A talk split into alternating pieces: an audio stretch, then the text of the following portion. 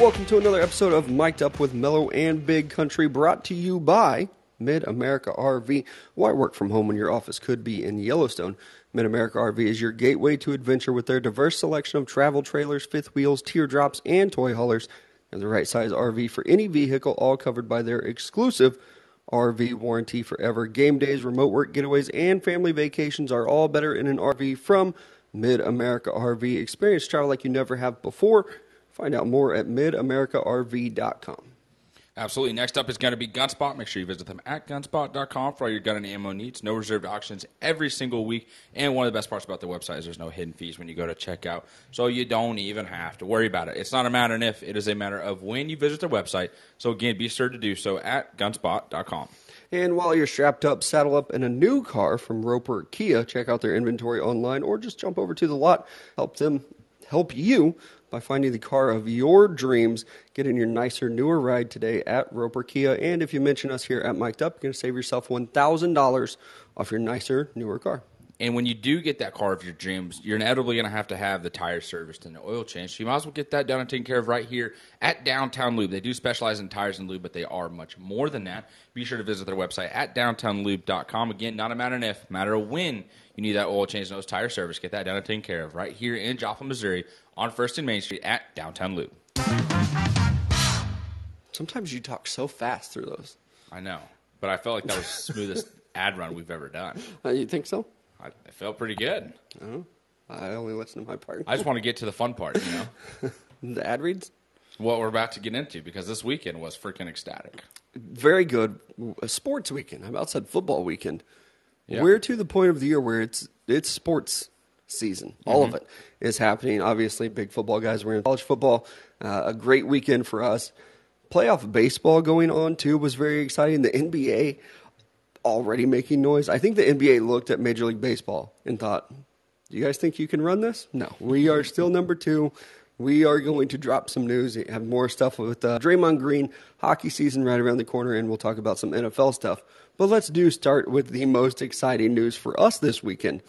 That is the beatdown that was the Red River rivalry. Texas wins this one 49 to nothing. We spent a lot of time talking about this on our last episode. Sorry if you're an OU fan, sorry if you're not a Texas fan. Longhorns looked really good. It felt good. Quinn was back. I mean, it, it just goes to show if Quinn would have played against Alabama, Texas would have won that football game. If he would have finished out, doesn't get hurt, Texas would have won that game. We could almost probably say the same thing with Colt McCoy back in the championship game. Colt McCoy doesn't get hurt, Texas might win that football game. Two time It national champions. It would have looked a lot different in both those games. And I hate to sound too biased, but I do actually believe if the quarterback stayed healthy in those two games against Alabama, that Texas would have won. Now, injury is part of it, so I'm Mm-hmm. not discrediting the Alabama wins at all. But I think even uh, objective Alabama fans or college football fans would probably admit to the same thing. Mm-hmm.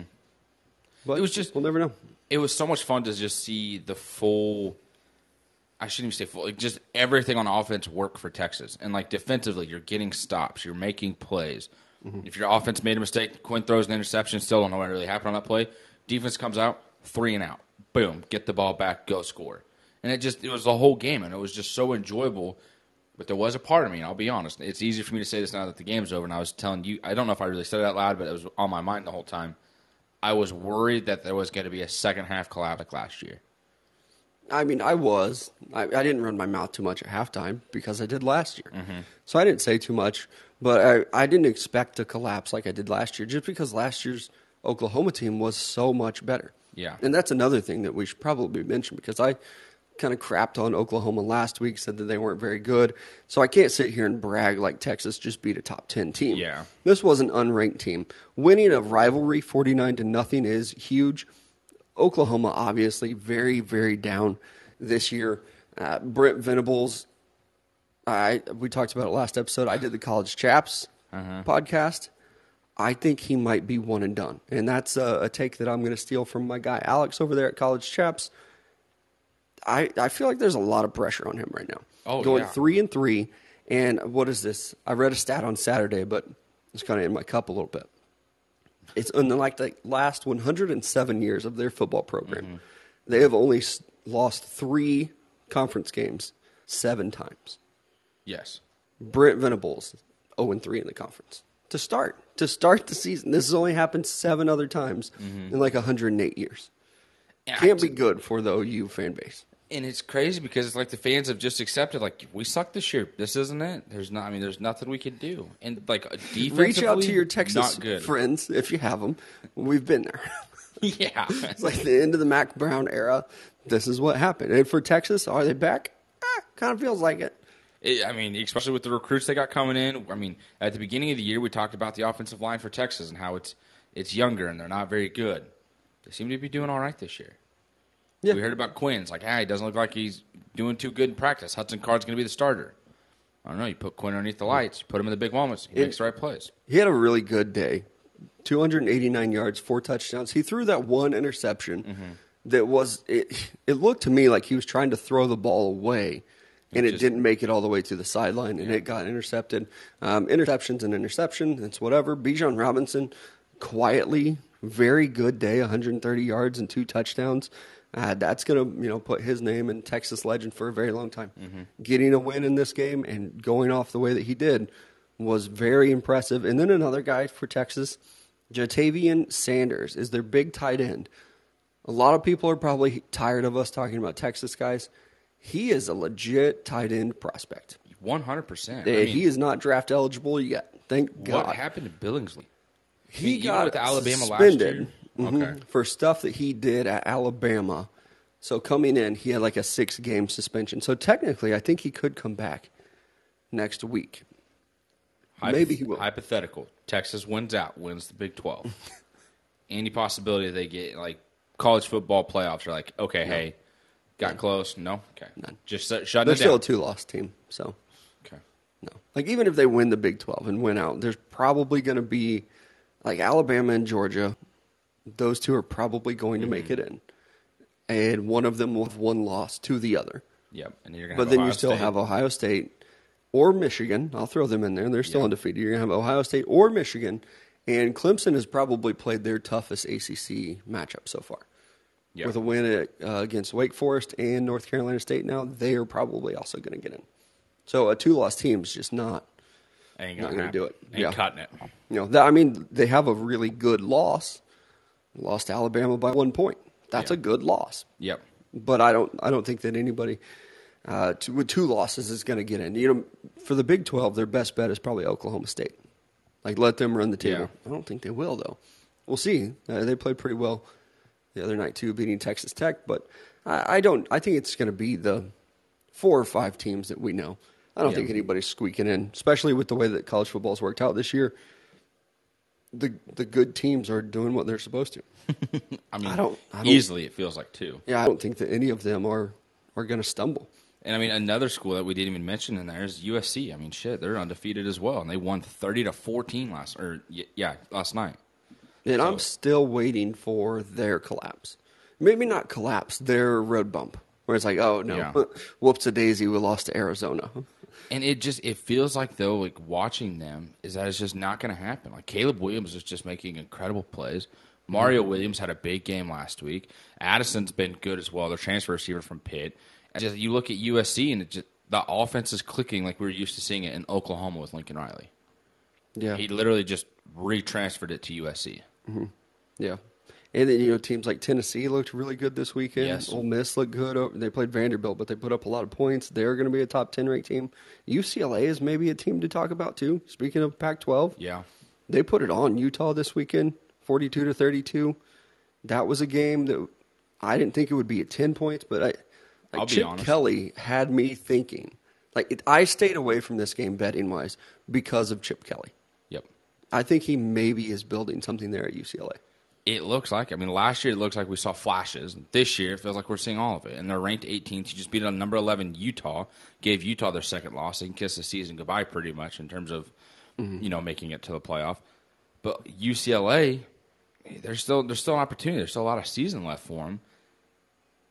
In part of this, though, UCLA with USC game is going to be sneaky good. Yeah, oh, it could be. It. I'm it trying to find a way apart. to to get all this tape. my parlay bet that I made this weekend with with Utah and UCLA because I believed in Utah. I didn't think I thought UCLA was going to be just like a fake. It's like, nah, I'm not really believing in it. Well, wrong.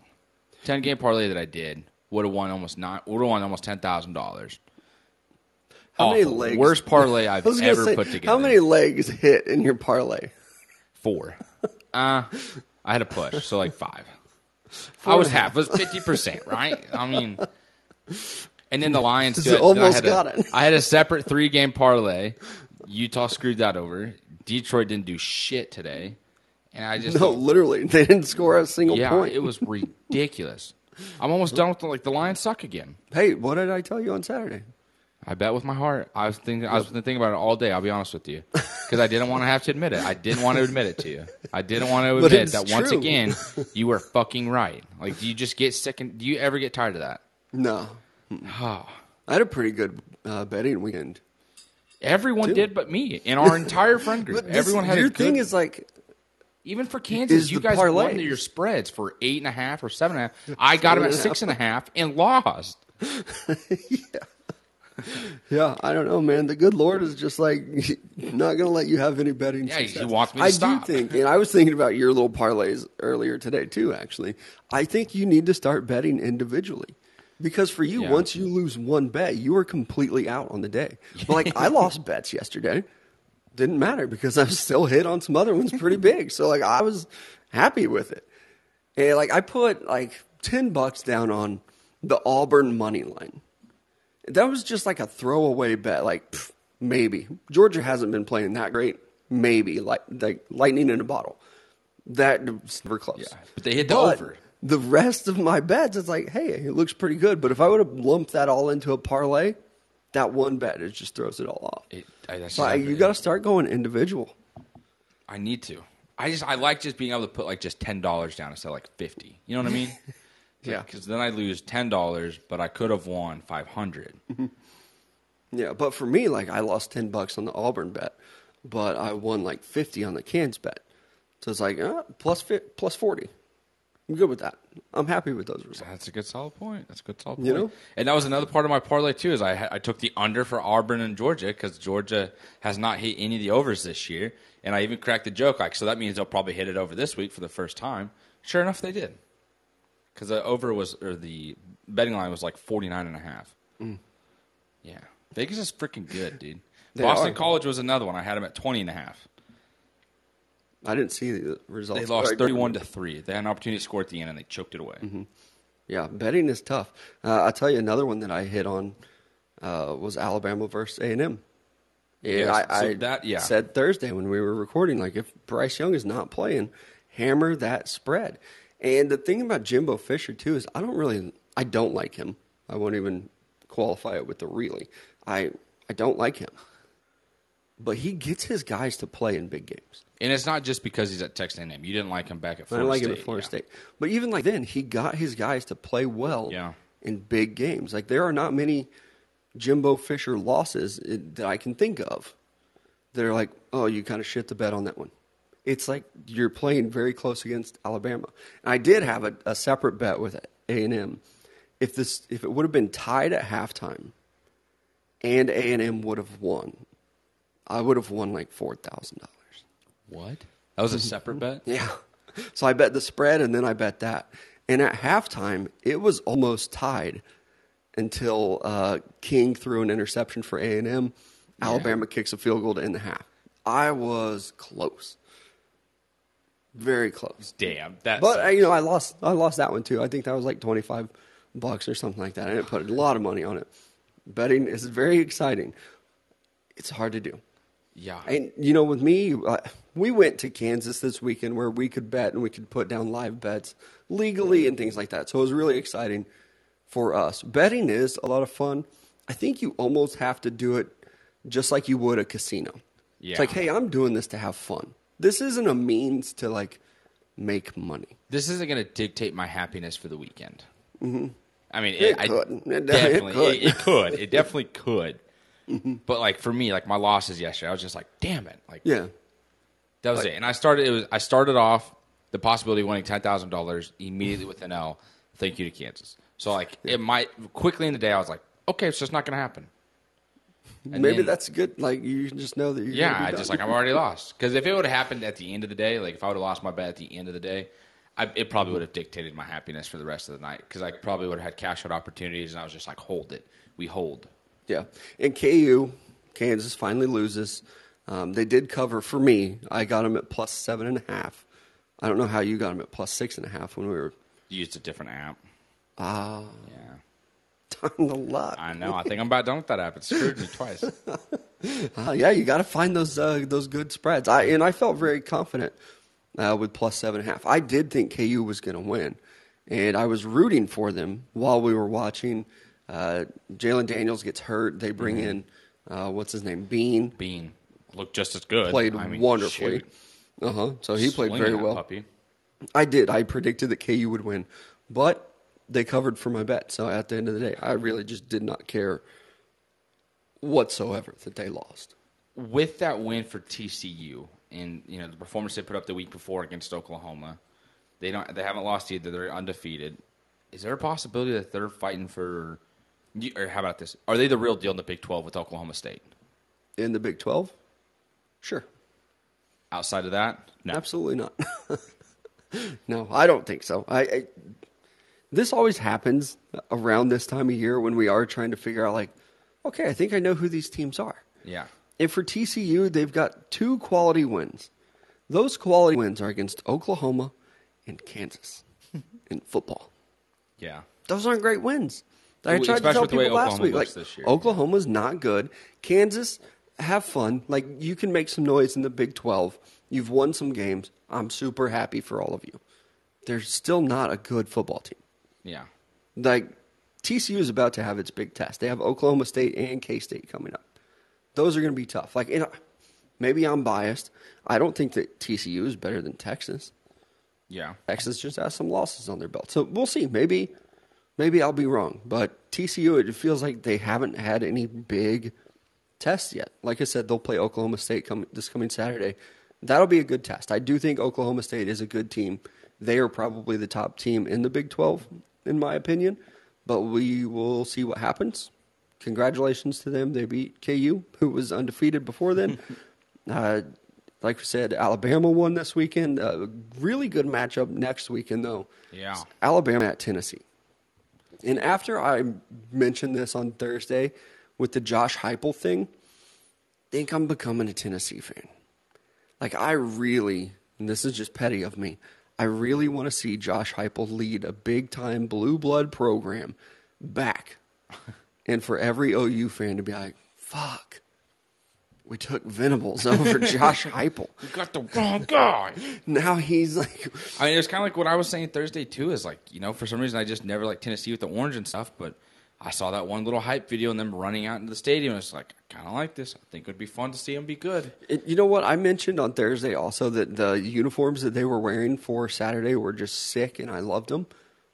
I think I saw a wrong year. They look. I saw those things on TV and thought, nope, that's not what I saw on Instagram. yeah, our buddy was like, "Yeah, that two tone gray does not look good." And I, when I first looked, I was like, "I didn't even realize that there was two different grays, but there was, Right, and right. it just made it worse." Yeah, it was weird. So I retract my statement from last episode. I did not love those Tennessee uniforms, but Alabama at Tennessee, Alabama at Tennessee is going to be should be a good game. I think Tennessee might win that, especially if Bryce Young is hurt. And I know Saban kind of had some comments on like, you know, we'll try to get our quarterback healthy. Mm-hmm. He was out there, he was dressed, but they they didn't put him in. Uh, Milroe, I like the potential. He Yeah. did not play well. He did not play well at all Yeah. on Saturday, but they still found a way to win that game, and that's really all that matters. But it's it's kind of weird. Alabama playing two very close games so far this year against Texas and now Texas A&M Yeah. didn't really didn't really expect them to be tested by any of these teams that early. especially with how last year went, how dominant they were. But for me, I feel like I'm just waiting for the collapse of Alabama. Like even with mm-hmm. Bryce Young as a starting quarterback, they just they don't. They're number one, but it just doesn't feel like they should be number one in the nation. Well, even looking at their wins, like, ooh, what's their big quality win? They beat Texas. Mm-hmm. I don't Texas is that good. They beat Arkansas. Arkansas has looked like crap since then. Oh, the- And then they just beat an unranked Texas A&M team. So like Tennessee might be a really big true test, whereas Tennessee has beat mm-hmm. some pretty decent teams, at least to start their season. So I excited for that game. I hope it is really good. But like looking at Tennessee, they already beat a ranked Pitt. They beat Florida. They beat LSU. Those are three pretty decent ones. They smacked LSU. Yeah, I kind of feel bad for Brian Kelly in year one here because it just that was another one of the them- bets that I hit on. I Yeah. got my day rolling. Well, they had a, they only. Tennessee was only favored by three, and it was Yeah. just like uh, I feel like that's an easy bet.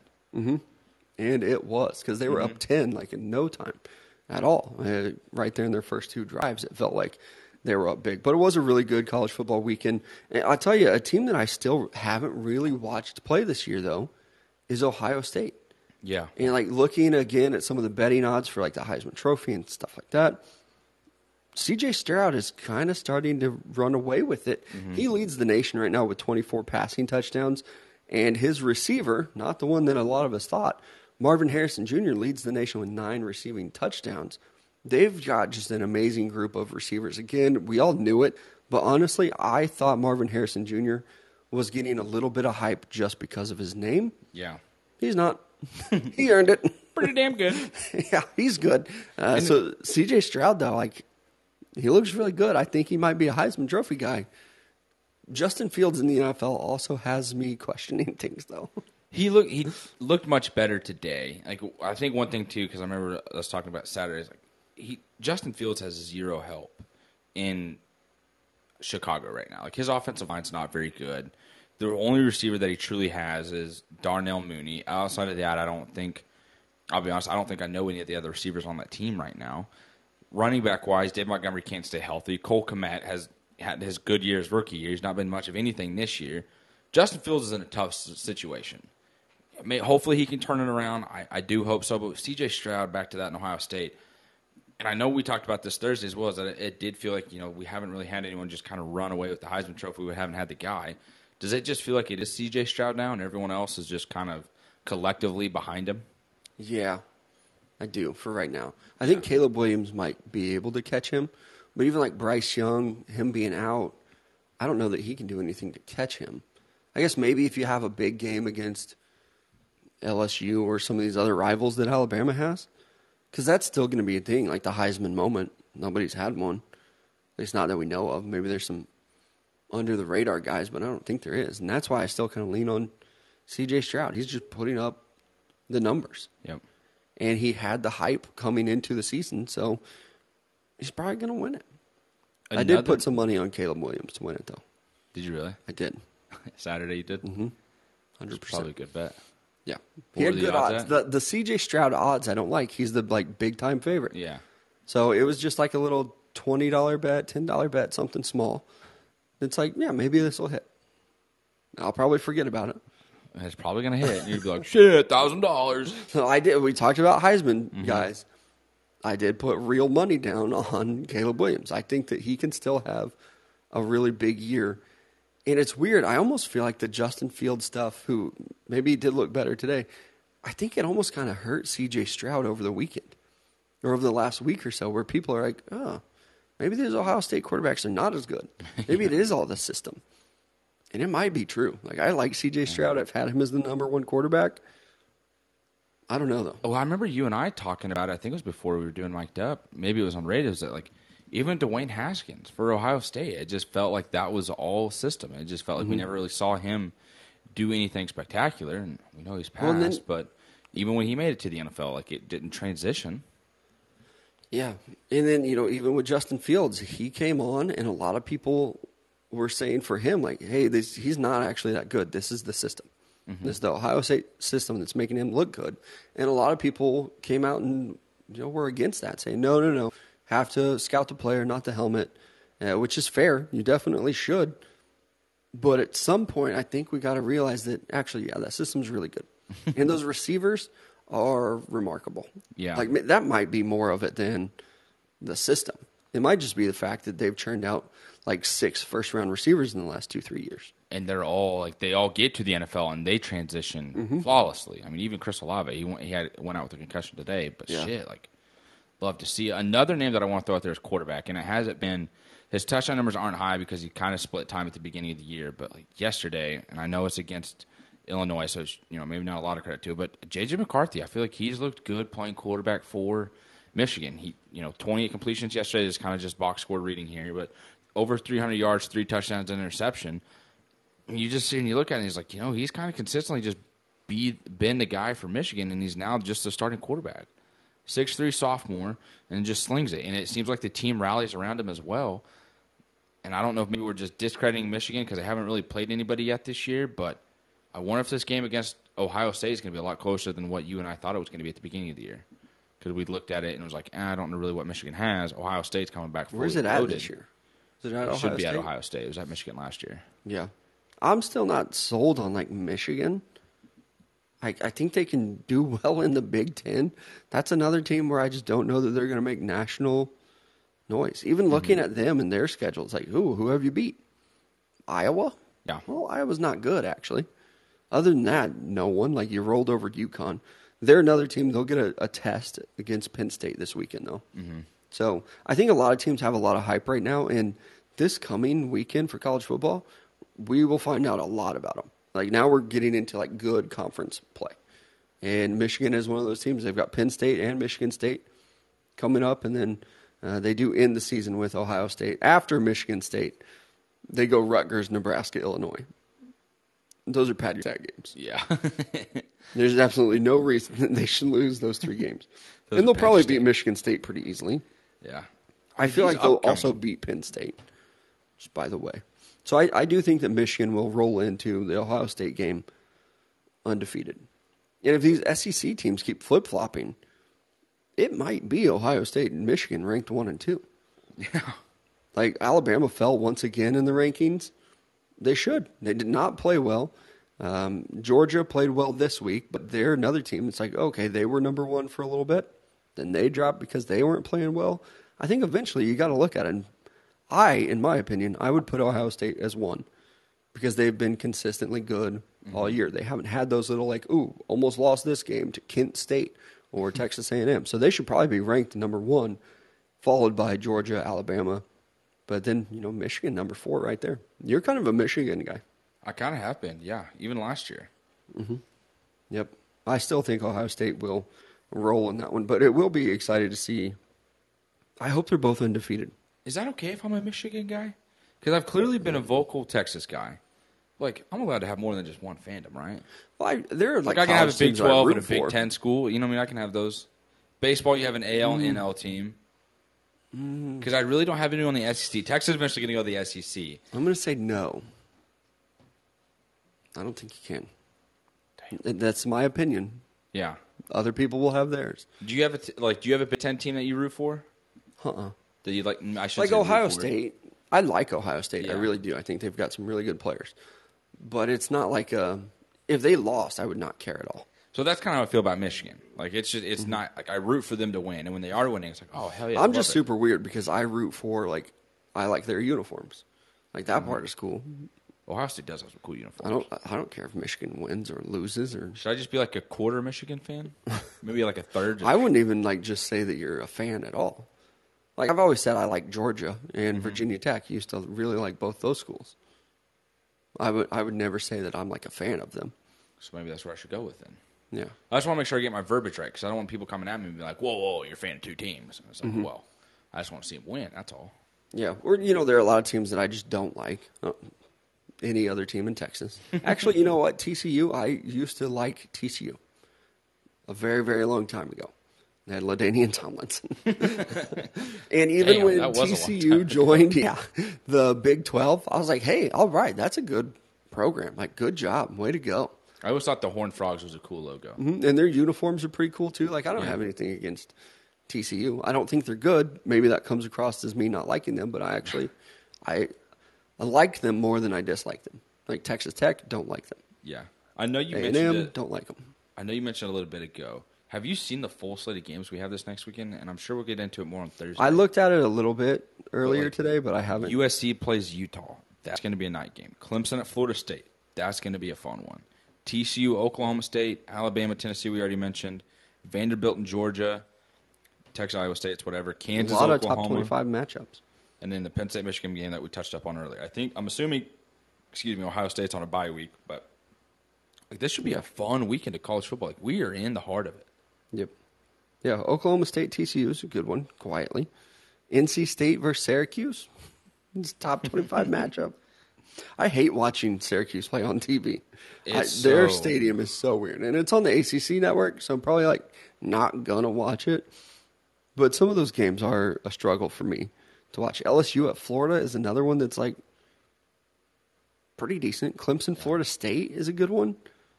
Fucking James Madison, Georgia Southern. James Madison, twenty five. New Mexico, New Mexico State. Come on. Talk to me.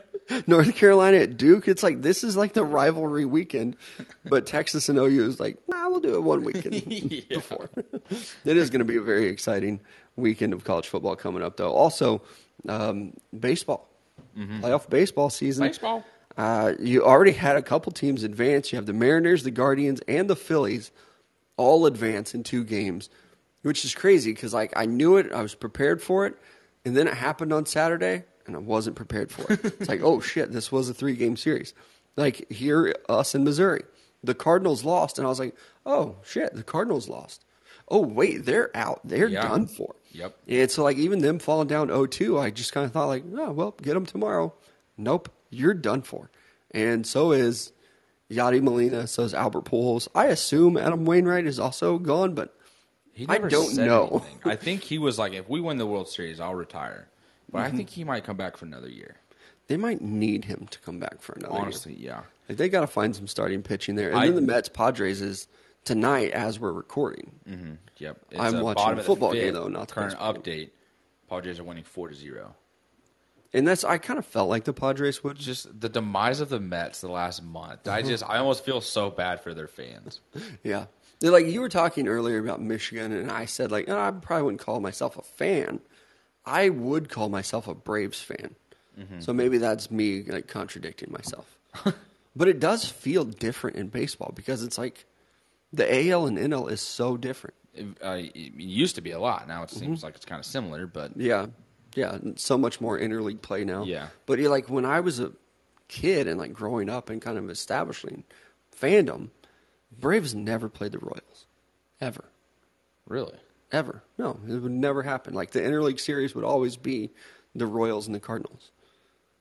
Hmm. Like I remember going to watch the Braves play in Kansas City years ago and even went to that game with a couple other fans of the Braves and we said like we never know if this is going to happen again or like when it will happen again. So we're going to do it while we can. yeah. I think they've been back like twice since then. but yeah, growing up, like in establishing fandom, I was a big Braves fan. I even have Braves, like I have pictures of myself from not long ago in a Braves hat. Yeah. And it used to drive me nuts because I would wear my Braves hat, and this was around 2012 ish or so. And people would say, "Hey, roll Tide!" I'm like, it's not a fucking Alabama hat. This is a Braves hat. You redneck. state. Yeah, I'm not saying roll tide. What would be really confusing for them is they would say roll tide to me, and I would say hook 'em horns. And they're like, what? Like, this is a Braves hat, but I'm a Texas Longhorns fan. like, oh, thought it was an Alabama hat. Well, it's blue. Yeah. That do anything for you? I just thought you loved America at the same time, man. yeah. What are the stars and stripes? Right? So I'm I'm excited to see what's going to happen next. I do kind of feel bad for those Cardinal guys and Molina and Pujols. And for me, I'll get your take on it too. Like I knew Pujols was going to retire. I'm still kind of waiting for Yadi Molina to be like, no, one more year. I feel I'll like he's, back." he's done the one more year three times though. Yeah, I like. I, this this has to and be like they it. put up the graphics and the stuff like thanks for and Yeah. all this stuff i've seen a lot of fans reacting to it i just don't know that i fully believe it yet i will believe it when Yeah. he when you know next season would- he's not the catcher I would love it if him and Albert were just like one more run. i don't One know what the run. cardinals would do with Pujols. I don't know why they wouldn't. Hey, it's look, not bro, like he was. we know It's not like we know you were juicing we know you're not getting away with it for another MLB's coming down like, hey man, we told you, we freaking tried to tell you, do what If you it got to weren't do to for get the- seven hundred. yeah if it weren't for the record i wonder how much they would have played him Yeah, because before the All Star game, he was not good. And then I do feel like they kind of let him chase the record, which good for them. yep. But I don't know that like going into next year, I don't know how many plate appearances he's seeing. Especially, I mean, it would have to be after the All Star break again. Mm-hmm. But I don't like. And they're in a position now; they might want to add some bats, and you know, start giving some guys some days off. You know, using Goldschmidt more at DH. Well, the other or, thing with the know, Cardinals their too is when we you know had the discussion over they're going to trade for uh, uh, Soto was you know they have all these young prospects that they didn't want to get rid of. Well, you kind of let them sat an, or sit another year down in the minors Mm-hmm. because you had a guy like Albert and Yadi, you know, and you were Yeah. trying to mix other guys in. So you know maybe it is like okay, hey, they are done. I do feel bad for Cardinals fans because this is the end of a massive era. Oh, yeah, you for got sure. Yadier Molina moving on, and Albert Pujols coming back for one more year. I did see them both. They're both at last at bats. I watched it on my phone. They each got a single, which I thought was pretty nice, and then they were replaced by pinch runners. Mm-hmm. And then I watched them like head into the clubhouse for the final time, and I was just like, "That's pretty cool." To say like I got to watch that. Like turned it on just in time to see the hits, Mm-hmm. and then the game ended. And it's like that's it. Boom. Watch the air disappear into the clubhouse. Yeah, and then some really good baseball coming up too. Uh, everybody hates the Yankees. I feel like you ought to be excited about it though. You're getting Aaron Judge back up there. Uh, they're going to play the Guardians. I still can't believe the Guardians are in the playoffs and advancing, but they are. And then the Mariners and Astros in the AL. Uh, Phillies will take on the Braves. Go Braves! And then still kind of waiting to see who will take on the Dodgers. Uh, whether it will be the Mets or the Padres. You said the Padres are in that game for nothing. Kind of feels like it's going to be the Padres, which sets up very nicely for a little rivalry right there. I compl- I heard you say that the Mariners and Astros are playing. I completely missed that they beat the Blue Jays. Mm-hmm. Fuck. 2 0, swept them. the demise of the Blue Jays is too. I talked about the you know the the Mets there a little bit ago. Cardinals. It looked like they were playing really good baseball. They were going to be hard to stop in the playoffs. Mm-hmm. Boom! Here come the Phillies. Same thing with the Mariners on the other side. it's like, you know, for me growing up, I had a track coach in high school, mm-hmm. and he always preached, like, you have to peak at the right time. Yes. We don't want to peak early in the season, and it was track, so I really just didn't care. It's like I, I'm not going to peak. How about that? There's a curveball for you. I will never peak in this sport. So I'm always going to be bad. But I mean, I think he was always right. Like some of these teams are just peaking at the right moment where they finally have figured it out. Yep. And we hear it in football all the time too. It's like you want to be playing your best ball at the end of the mm-hmm. year. You know, you can start And off the, the season Phillies- real hot. The Phillies fired their manager, and I believe I questioned it. Them and the Blue Jays. Like, do you really think you're going to get better after firing your manager in the midseason? Both teams did make the playoffs, and the Phillies look really good right now. Yep. So And that's what the announcers were saying at the end of that game where the Phillies beat the Cardinals. Like, hey, the Phillies, they have a manager that they're playing hard for. Like they they Mm-hmm. like this guy. They listen to him. The message is hitting, and you see it on the field. And it, it's true. They were down. Oh, they were down two to zero that first game here in the wild card, and they come back in the ninth and put up six runs. yeah, that was tough. Like shit. That's uh, like I don't hate the Cardinals, but I, I also don't like them. like I will laugh to myself when things go wrong for them, and I try not to like rub it in the face of Cardinals fans because I think the Cardinals are some of the best fans in all of baseball. They're very passionate. They know what they're doing, but sometimes things will happen, and I will think, "Ha And that Chop, was chop. one of them. yeah, I, I wouldn't rub it in their face, but it was funny to me. Uh, also mentioned earlier, basketball season right around the corner, and the NBA making a lot of news because of the Warriors and Draymond Green. Uh, last episode, we talked about how Draymond Green at the time had allegedly punched Jordan Poole. yeah. Boy, did he, because the video got leaked, and the Warriors are doing an investigation to try to figure out who leaked it. Uh, I even saw some people saying, like, oh, Jordan Poole wanted to put this out there so he could show how bad Draymond was. I don't think Jordan Poole has the ability to leak security footage. Yeah, like who is he talking to to get that? Like who is he Like, making he's going to have to with? talk to five guys within the organization to be like, yeah, can you get that? Do you know where to get it? Like, that would have come out already. But it was leaked through TMZ. I'm sure that somebody working in the tech office or the security office, they got paid a lot of money by TMZ, and they leaked it. It's like and, you're gonna give me how much money? yeah, I'm glad they did. Hundred K? See ya. Oh, 100 percent because this is a punk move by Draymond. I like, I knew that it was, but I didn't realize how bad it was. And the thing is, too, in the video, is like he knocks out Jordan Poole. Like mm-hmm. it was. It's I'll hard give, to see, I'll give Draymond credit on this. It was a clean punch. You hit him right on the money spot. Yeah, but it was an incredible cheap shot One hundred percent. Like it, you can't hear anything. At least I couldn't on the video I watched, I couldn't either. and it didn't really feel like there was that much trash talk going on. And then Draymond gets in his face. Jordan Poole pushes him away, and then immediately Draymond Green is swinging on him. And I've heard some other, you know, NBA analysis say, um, analysts say that that kind of stuff actually happens in practices more than you think. People get swung on in practice. It's kind of part of it, especially during this part of the season um, where you're still getting things worked out, or maybe you have some new guys and things like that. But to punch another one of your like star players, your big players, right in the face. Draymond Green going to take a couple days away from the team. He said, "I just don't know how you can keep that dude around. He is not worth the money that he's making anyway. Yeah. And now you have him fighting other good young up and coming players. Get rid of him.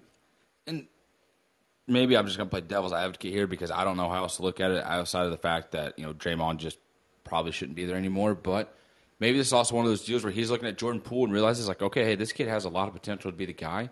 He needs to be tougher. What the fuck is that? Do you really not know what that was? I don't know what that was. Let me just nervous laugh through it. I think it's funny that Brooks Gwynn put in the chat that spooky season is now, and then a bunch of stuff collapsed in another room. Give me a second. Spooky season is now, and I think the big guy almost shit his pants.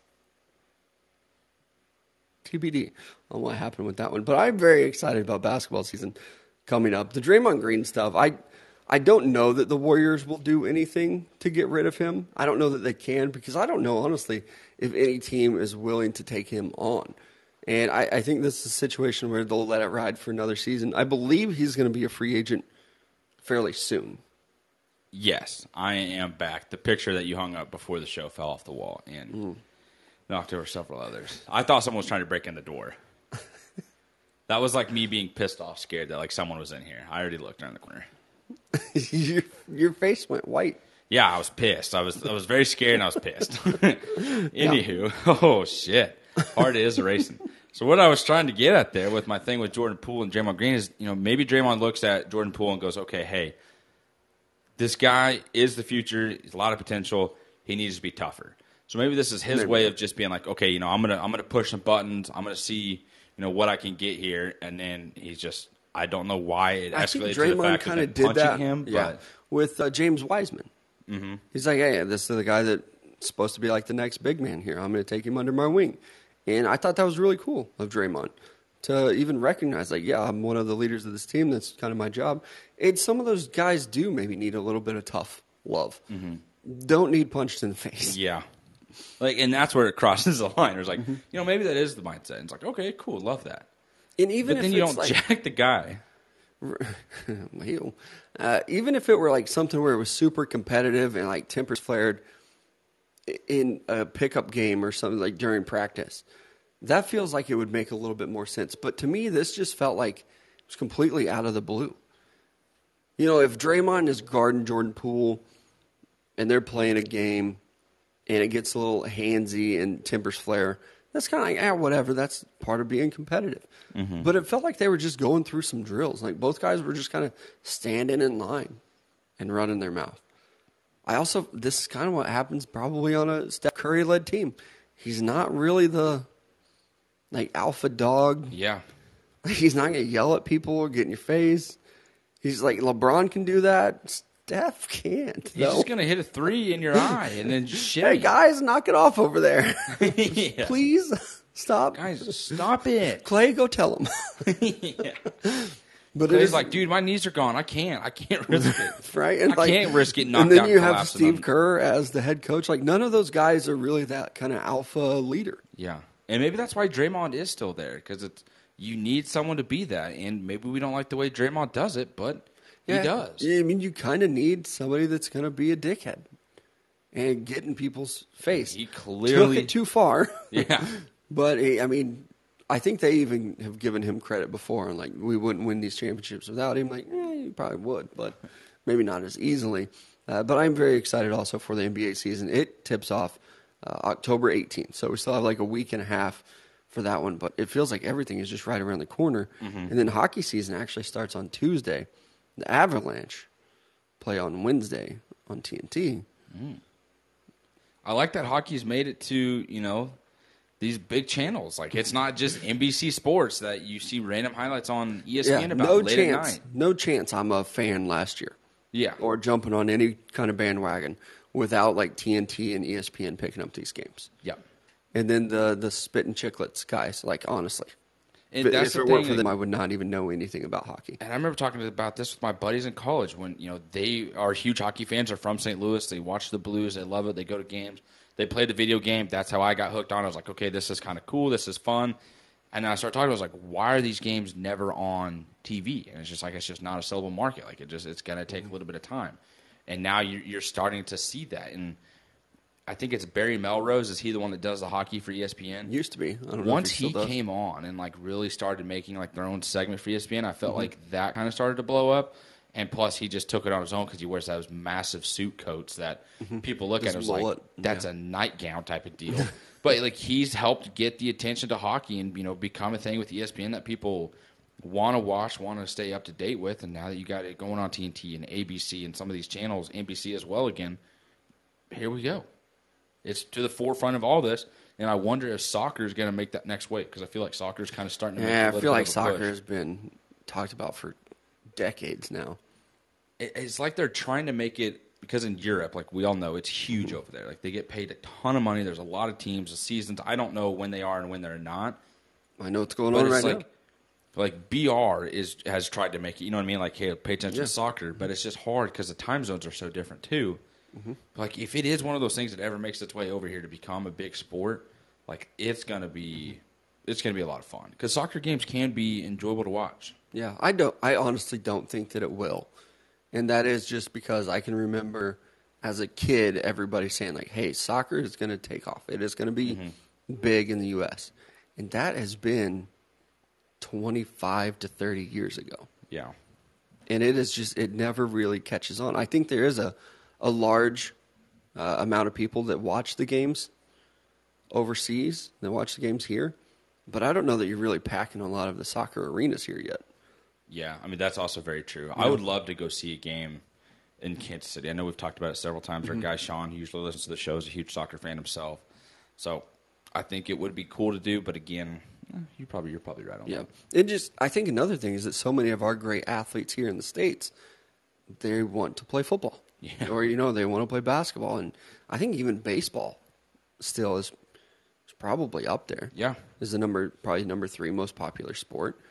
And then like hockey, incredibly popular in the northern part of the country. Mm-hmm. Like I mean, you get into like Michigan and Wisconsin, I'm sure hockey is more popular than baseball, maybe even 100%. basketball Yep. Up there. But I just I don't think soccer is ever going to really catch on. Maybe like a I mean, it, it almost would feel like if you did that, you're spreading all the athletes thin. Mm-hmm. Or maybe yeah, like because I mean it's it is a global sport. It's Yeah. not like the NFL where we just dominate over here, or even the NBA. Know, it's even- also clear that like American people playing soccer is on a whole other level than playing what the guys are overseas. I mean, we got one guy over there who is playing for one of the top leagues or teams, I should say, Mm-hmm. that I'm aware of. Like outside of that, it's like you have Major League Soccer. I think it'll pick all up popularity because it has. You're right. Like people are watching the Euro League or whatever it's Yeah. called, but I don't think it's ever going to be something that rivals football or basketball. Maybe yeah. baseball, maybe in my lifetime. Yeah, it might But I'm talking, like, excitement level on TV. I'm gonna be like that 80 year old man that's like, soccer sucks. Like, where's baseball? And like my great grandchildren are like, what? Who watches baseball, old man? Like, football is where it's at. I'm like, no, that's not. Back in my day, we watched. I can't wait for Baseball. that to possibly happen to you. You're just sitting in your chair like, God damn kids. Walking all over my grass. It just grew up. We'll see. Maybe I, I do think soccer could become more popular. It has become a lot more popular in the last 10 years. But uh, we have a buddy who's a huge soccer fan, he has to wake up super early, like every Sunday, to watch these games. Yeah. I will never do that. I I don't not- even watch the early football games. like the Packers and Giants played this morning. I didn't wake up to watch that game. I woke up and then I was like, oh, yeah, game's on. Let's watch Aaron Rodgers shit the bed once again. I, I woke up and saw that the game was on and was like, I don't want to watch that game. Packers are going to win it easily.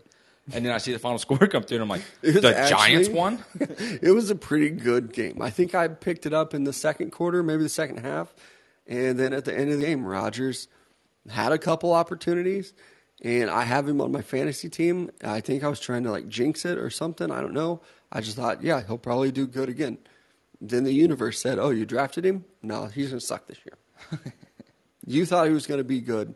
Now we'll let him suck. And he just, he has not been good. And it's crazy how last week we were like, oh, the Packers and the receivers, they figured it out. Aaron Mm-hmm. Rodgers, here we go. Ew. and now they lose to the Giants, who are four and one on the season.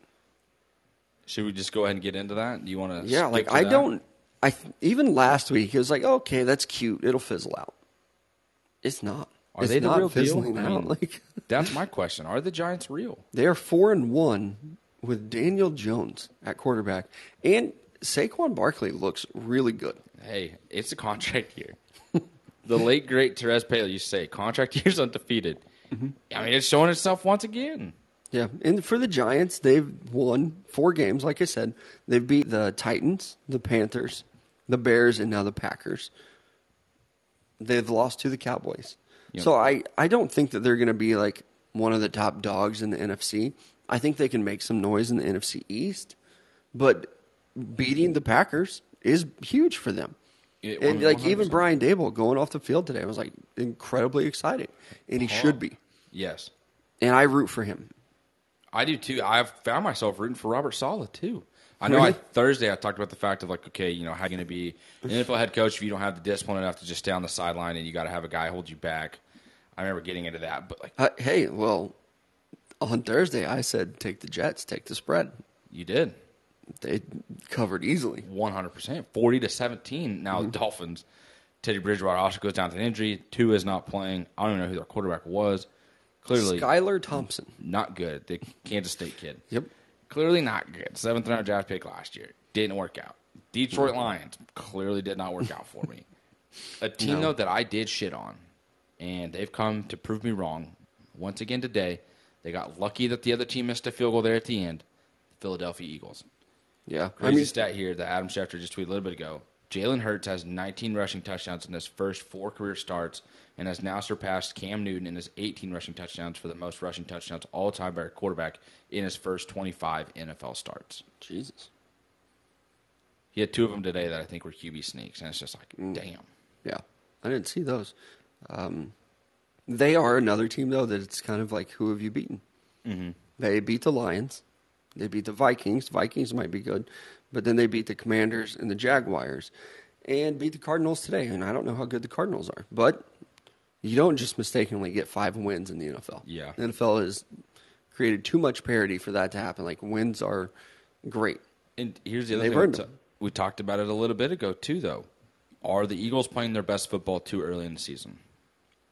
Yeah, and with Nick Sirianni, like who knows what we're getting with him? Because also, maybe they do start rolling, and it's like, hey, we barely beat these teams, and then they come out and just hammer the Cowboys or something.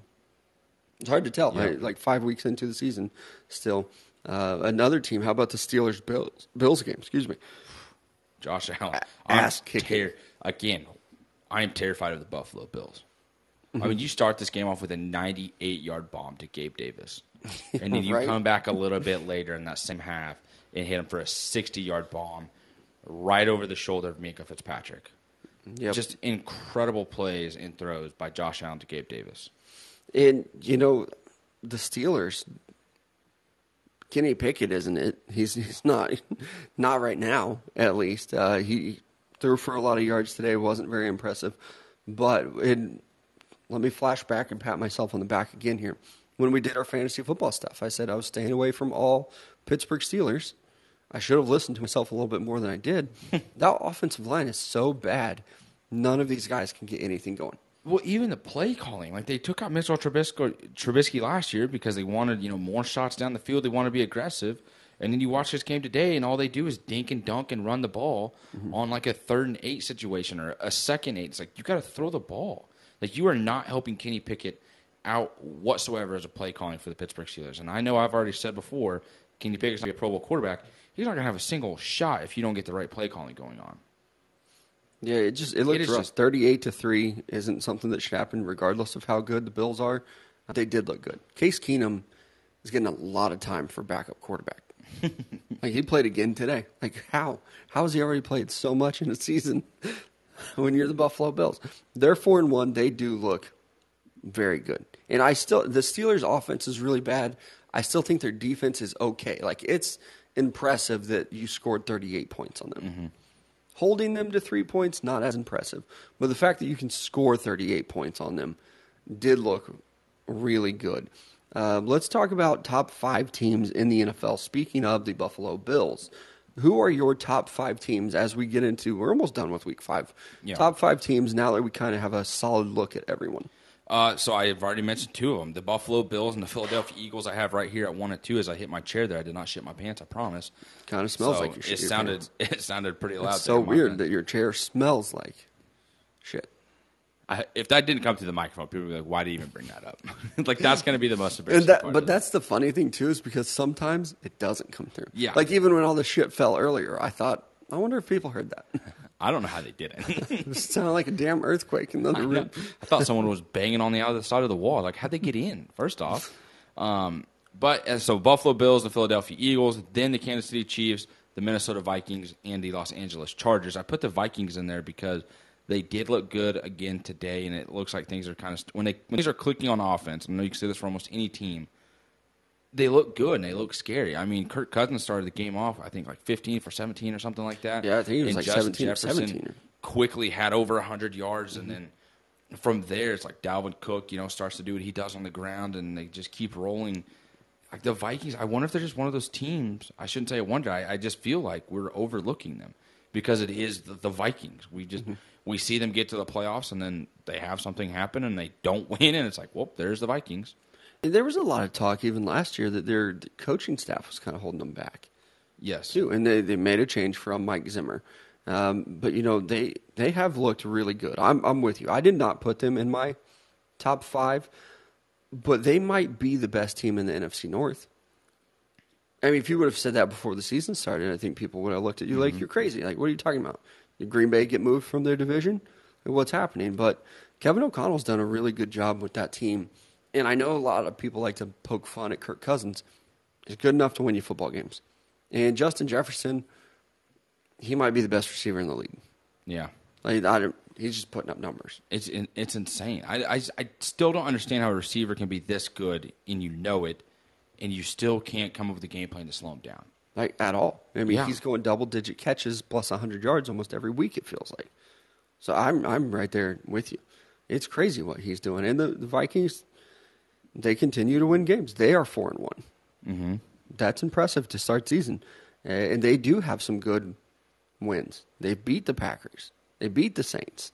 You beat the Bears today. Your only loss right now is the Eagles, Yeah. who have the best record in football. And we look at the Eagles and like, okay, that's almost un- that's a very understandable loss right now. And for the Vikings, you mentioned them. Their next three games, you have the Dolphins. I assume Tua is not playing that game. It shouldn't. Then you have the Cardinals. Kind of see who they are, and then the Commanders before you take on the Buffalo Bills. That's we're all the way into November Yeah. by that point. I mean, they could be sitting there like seven and one on the season. So I, I do like the Vikings too. They're another one of those teams where I kind of find myself rooting for them because there are so many people that make fun of Kirk Cousins or you know, the Vikings just not being very good. So I, I do kind of root for them. I didn't put them in my top five. My top five, very similar to yours. Both of us list the Bills as number one. I think that should be unanimous. They've looked so good this year. Uh, I put the Chiefs at number two, maybe a little biased. The Eagles at three, then the Buccaneers and the Chargers. It kind of feels a little top heavy already. Yeah. I like my first three teams came to mind almost instantly. And then it was like, who else is there? So I I almost agree with the Bucks, but then the way they played last week against the Chiefs, and then the way that they played today against the Falcons, Mm-hmm. the Falcons got absolutely screwed at the end of that game. I don't know if you got to see it or not. Yeah, the Grady Jarrett hit. Yes, and the, the thing is, it wasn't even hit, and it wasn't even Yeah, like an tackle. aggressive throwdown. It's just, Uh-uh. it was such a, a call for Tom Brady because he's Tom Brady. And then you watch the end of this Cowboys Rams game, and you see the shot that Matthew Stafford takes after he throws the ball, and it's an interception, and the game's pretty much over there. And it's like Matthew Stafford doesn't get that call. I mean, first off, it seems like it's almost a helmet to helmet type of call. He's standing there. He's already thrown the ball. You see two steps. Boom! He gets cr- like just rocked. He's got his hand on his chest after he throws it. That gets pinned against him, and then the way he hits the ground, and the refs like, "That's game. That's it. Sorry you didn't get protected." Tom Brady, you're standing in the pocket. You're stepping up, trying to avoid it. Grady Jarrett, you know, they get there on the stunt. Boom! Gets the sack. He comes up bitching. Gets the flag just super annoying. Another part of it too is Falcons might have gone down and scored, and they would have covered. I don't. That would have helped me. Tom Brady gets calls just because he's Tom Brady, though. That one felt like it. Uh, Like just because he complains about it, I, I it does feel like it. I don't think you make it to this level of officiating where you can have any kind of bias. Maybe in the NBA. The NBA is weird Yeah, because the NBA like almost trust you, Michael. admits like if yeah if you're a star player yes you will get the calls Mm-hmm. or you you've even heard like sound bites of like refs saying things like you you're not you're not getting that call yet. God damn it!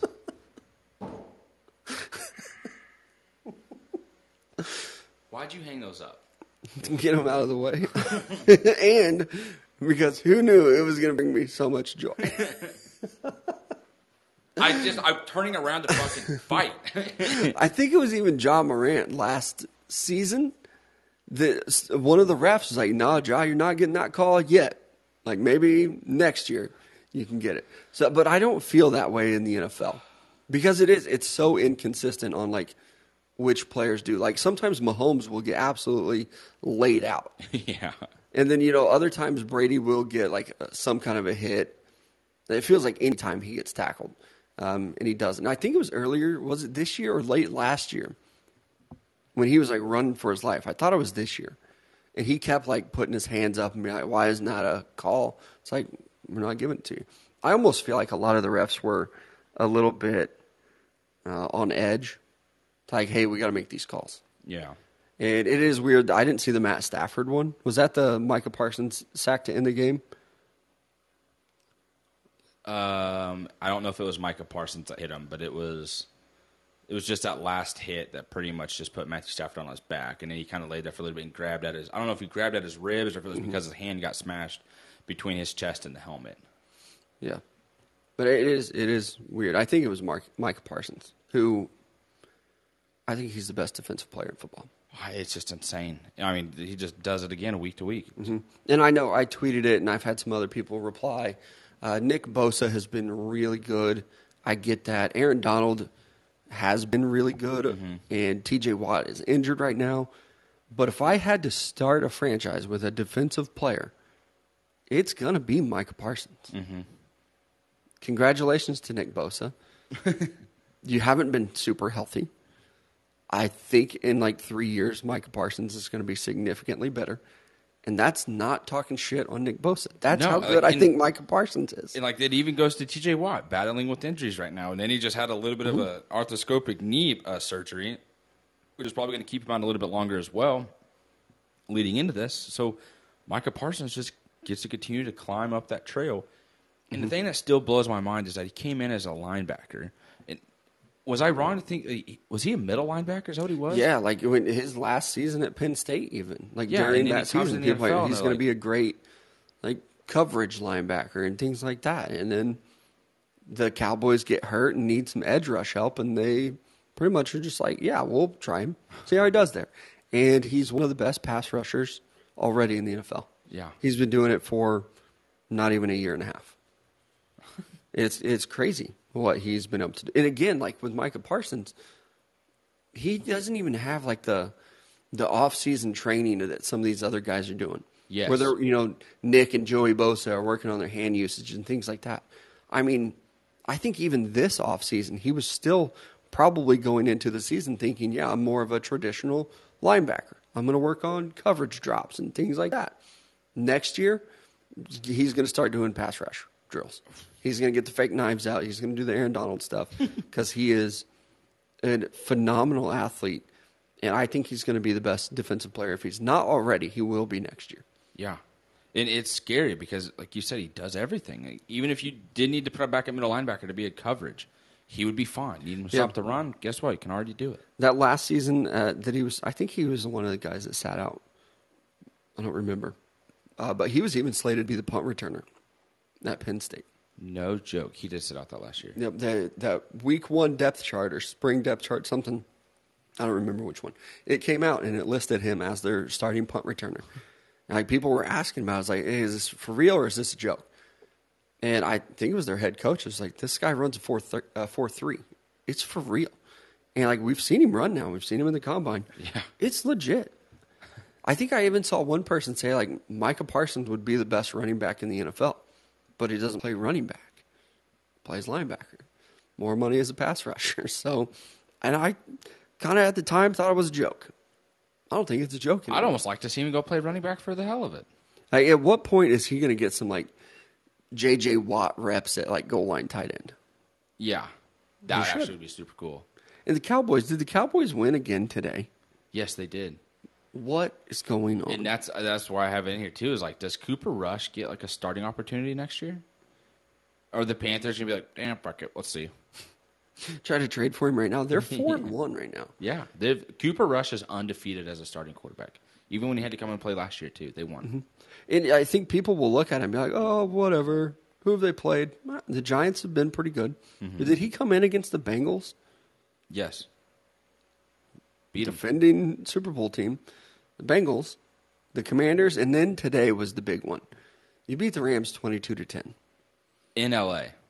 It's I know that they are another like Super Bowl team as well. Maybe a little bit of a hangover. Beating them in LA is an accomplishment. Yeah. I know a lot of people hate the Cowboys. You have to give them credit for that one. They did it with a backup quarterback, who not a lot of people thought would like ever see the field. But here he is, and like you said, he's winning games. I don't know if he gets a starting opportunity next year, but I think the Cowboys feel pretty confident with what they have as a backup when Dak comes back. Yeah, And, I, you know, keep him for another year. I think Dak might get to come back next week. If not, I it's definitely think- the week after. I think Dak might be like honestly feeling a little bit of pressure of like, I need to come back. I wouldn't be surprised because even when Dak, you know, has been in games last year's, they struggle early on. Like it takes a little bit for the offense to get going. You get in the second half, and we see some magic from Dak where he helps lead them back, mm-hmm. and he make he's making plays. With Cooper Rush, so it's like that offense is just methodically getting down the field. It's not any of these big fancy guru plays. It's just, hey, we're just going to march. We are just going to make our way down Their the field, defense has we're been pretty score, damn good too. and we're going to let our defense make plays. Yep. So I, I don't think Dak Prescott is like worried for his job, but I do think he's probably feeling a little bit of pressure to get back in there. You don't want this to carry on for too long Yeah, if you're Dak Prescott, like I saw what I did to Tony. right? I've read this story before, uh, and it happens. Uh, the Patriots again today they won uh, with a backup quarterback, and that was a, a thing that I think I kind of shit talked yesterday. It's like the Patriots with a backup quarterback. Yeah, I'll bet on that. Yeah. but it works out, and they won big again today as well. Jared Goff scored me four points in fantasy as my starting quarterback today. Last week, forty-one. Uh, they've been the highest scoring offense yeah, and defense too, I think, in the NFL. But I mean, they don't score any points today. We were just mentioning, like, man, Jared Goff, that contract looks better than the Russell Wilson one. Mm-hmm.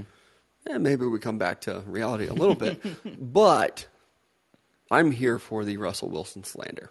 Oh man, I did not realize how much I didn't like him. I think uh, who is he? Does Good Morning Football? Kyle Brandt. Yes. Hearing that story, Mm-hmm. like he's been hanging on to that for a while. And that's was my kind of takeaway from it too.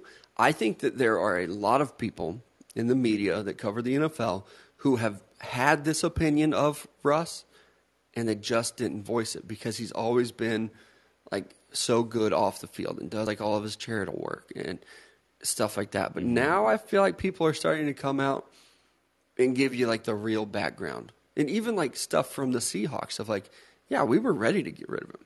Yeah. We knew that he was actually holding back our offense because we can't go out there and let Russ cook. Let Russ cook. Yeah. And they tried that. And it didn't work. And you initially hear that statement, you're like, what? Why? Like, why does Seahawks Mm-hmm. think that?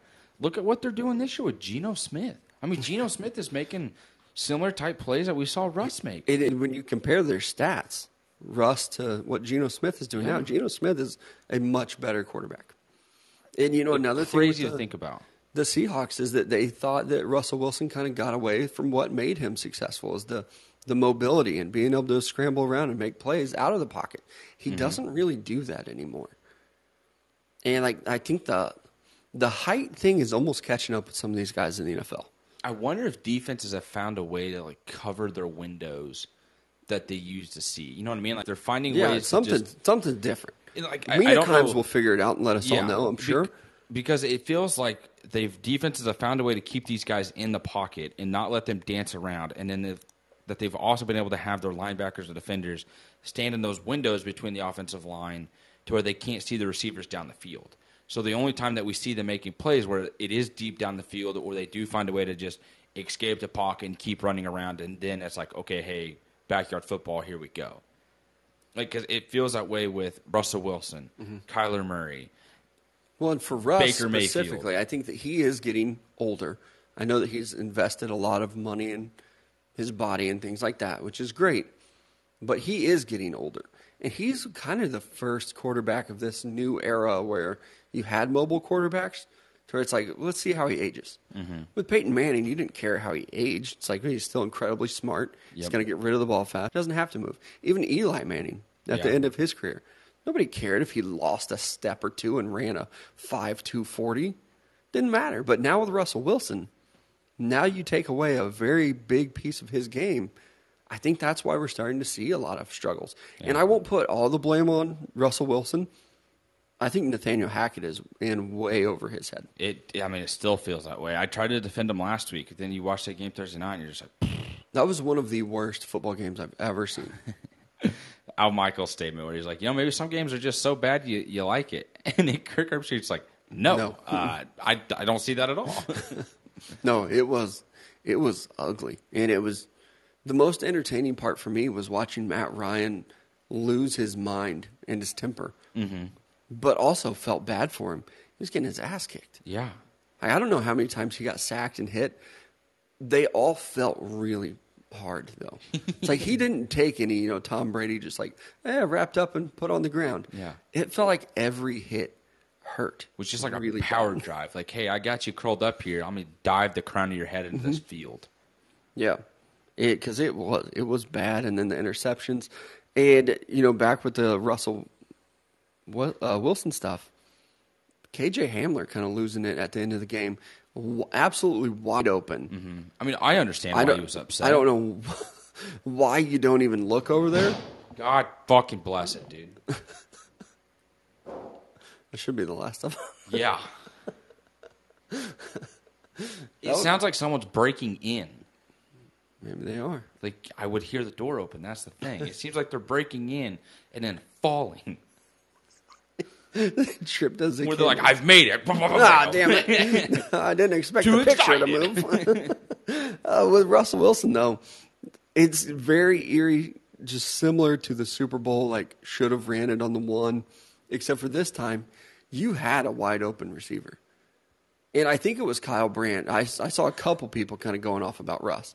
I think it was Kyle Brandt too. That was like, you can tell he doesn't have that respect in the locker room, like everybody thinks he does. Yeah. like he never was really respected in the locker room in Seattle. You know, listen to Rush, uh, Richard Sherman talk about him. And I think he lost a lot of that to where the Seahawks even felt comfortable getting rid of him. And even all of the stuff over the offseason, I think we had even talked about it before. It's like, how do you look at him if you're Courtland Sutton and be like, yep, that's my dude? Yeah. Like when he's doing all this corny shit and Cardinals country, let's ride. And how do you look at that and be like, yeah, that's that's my that's my quarterback. yeah. Mm. Yay.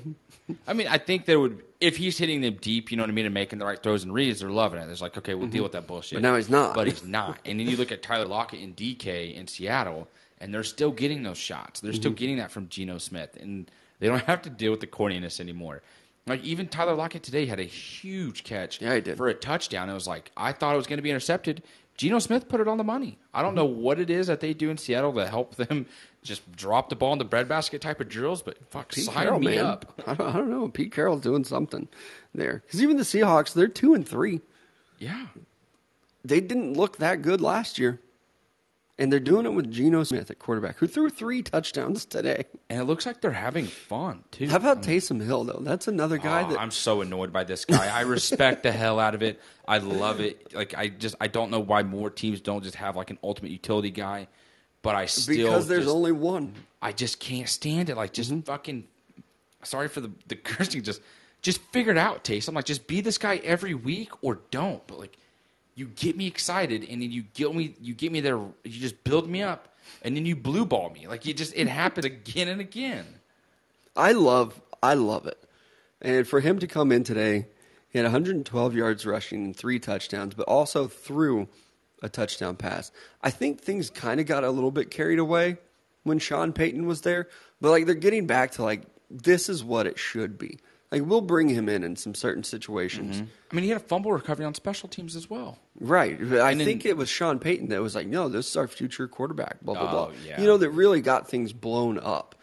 And now I feel like it's more of like, no, like he's going to play special teams. One of his best plays today was a lead block. Like Mm-hmm. that's who Taysom Hill is. Don't get it twisted. We're still starting Andy Dalton, And and, then a then when 60 Jameis comes back, it'll be Jameis. Yep. And then it's like a 60 yard touchdown run to ice or to seal the game. It's like that's the dagger. It's like Mm-hmm. Also, I think that he looks awesome in that all black uniform. he does. I could.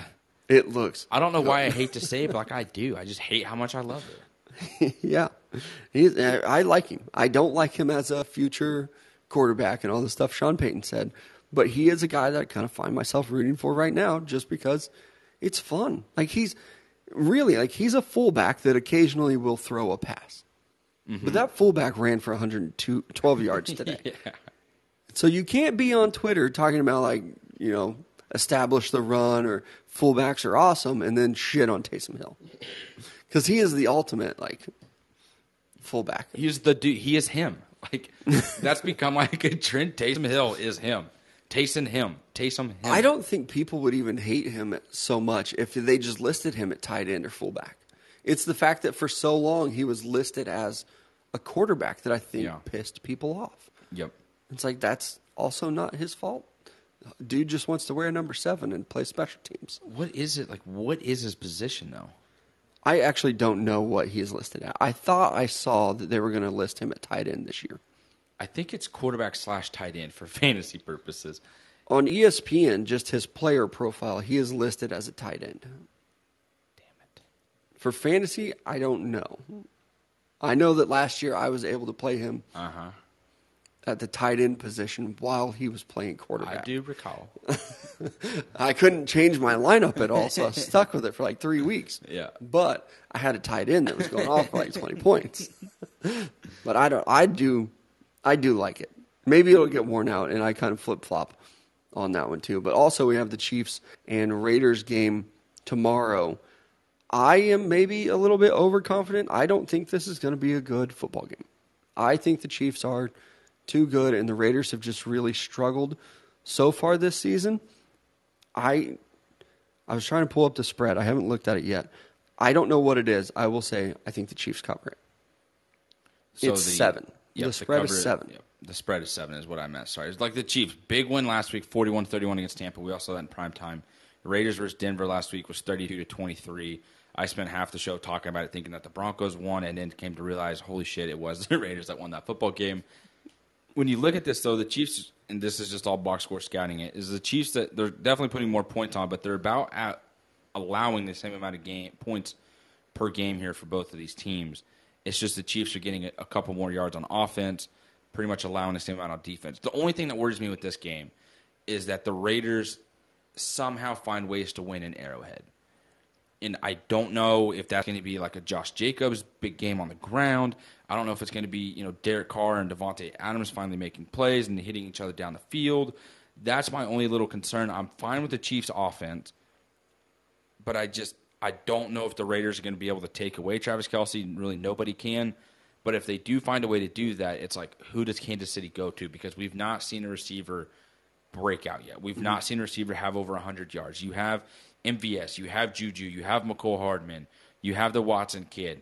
Nobody else is just showing up to make plays, and that's been for me just the most annoying part of watching this team. You're three and one. You love to see it. The defense is flying around and making plays, but that offense I still feel like is being held back just a little bit because everything is flowing through Travis Kelce, and I don't know if you can fully do that for another season.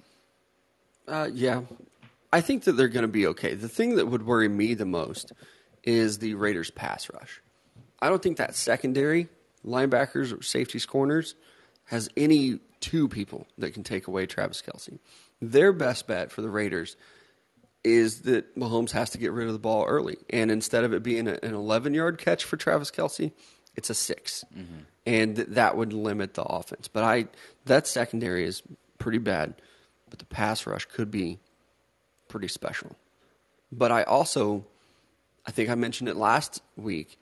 I love how Patrick Mahomes performs in these big games, mm-hmm. and I think this this is another one to where these guys have kind of bought into this being a rivalry. So I Oh. do think that Patrick Mahomes in prime time, I think we're going to get a really good game from him. and it does feel like he's locked in the zone too. We saw it last week with, you know, just the way they came out firing against Tampa Bay. They end that game. He's in the locker room. You hear his speech. He's like, "We all know who's coming to town next week. Let's refocus." And it's like, "Oh, this rivalry I- is definitely back." I think Patrick Mahomes will throw for 400 yards. I, would- mean, I think he has a huge game. and I am going to this game tomorrow, so I would absolutely love to see that in person. Mm-hmm.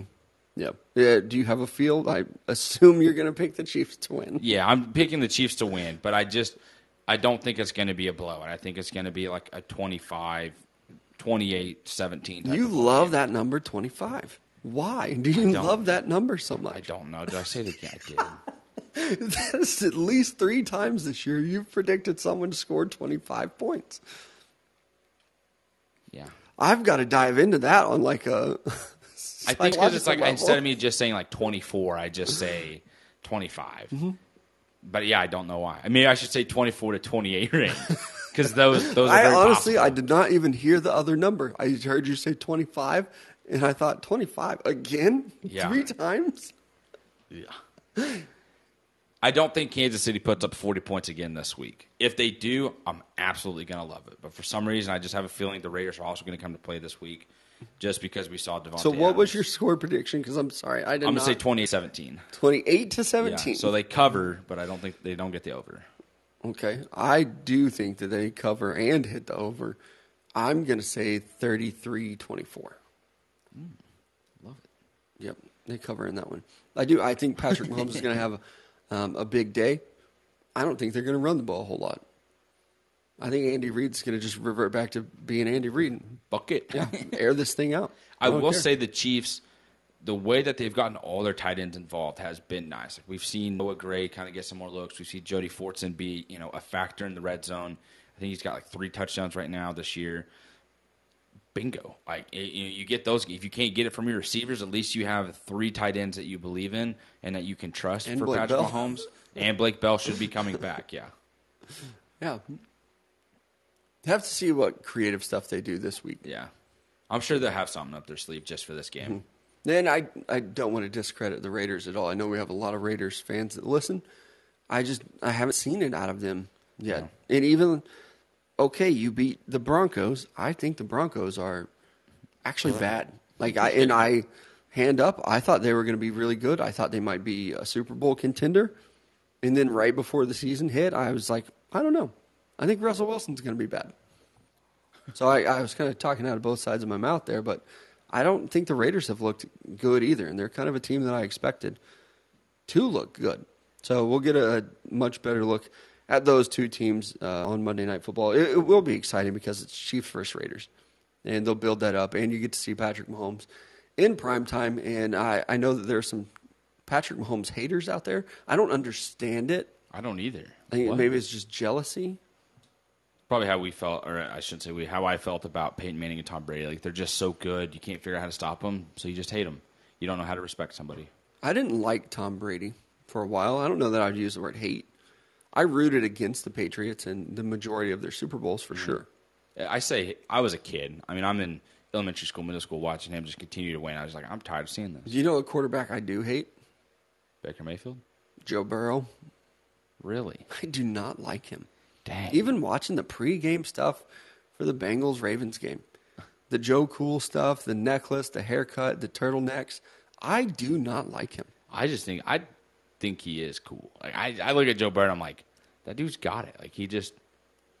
and I don't want people juice. to confuse that with me thinking he's bad.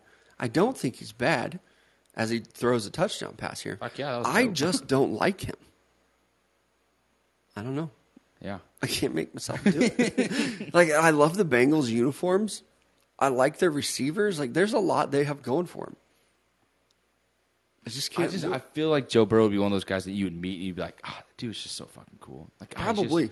he's like so chill. yeah, he's actually probably fairly humble. The weird clothes thing, though. Yeah. I feel like once you kind of get into that, like, ooh, I'm gonna just have art through my fashion. You know what I mean? It's just Yeah. like, ah, You know, and I don't. no one else is ever gonna wear that. Why are you wearing that before? Like, you're wearing it from Uh-huh. your car, or you're wearing it from your apartment to your car, your car to the to the locker room, and then like that, like you know what I mean? Like, you're not wearing it anywhere else. You're not going Mm-hmm. to an event with that. Yeah, it feels a little bit weird that a lot of people would shit on Cam Newton for the stuff that he wore. But with Joe Burrow, it's like, no, he's just Joe Cool. Hmm. Something smells racist. Something to look at. So I don't know. The know. thing that I did not like with Cam Newton was the hat. It's like you're gonna cut out Mm-hmm. the top of your hat for your hair. It's like I feel like that's where you're going too far with it. Like just make it just a new like I'm not saying cut your hair. Like you got to cut it sticking straight out your hat though. Oh, the Cam Newton stuff was weird, but it just it doesn't feel quite right. Yeah. That everybody's like, no, it's Joe Cool. Look at him, he's so cool. Wearing his little weird sunglasses. I don't know. We'll end the show on that note. I'll let you guys determine what you think about it. I don't. I can't like Joe Burrow though. It's nothing he's ever done at all. There's just something about him that I don't like. But we'll see what happens with that one. Looking forward to the Chiefs Raiders game. No Thursday night podcast this week, but we will be back in one week on Sunday. I'm sure we're going to have a lot to recap as we jump back into the sports world. Uh, maybe preview some NBA season stuff. Yep. That is right around the corner. Talk about how the Avalanche win their first couple games, I'm sure. But that's it for us tonight. We appreciate you guys joining us, whether it be on Sunday night or Monday morning. We do appreciate you guys, and we will talk to you again next week.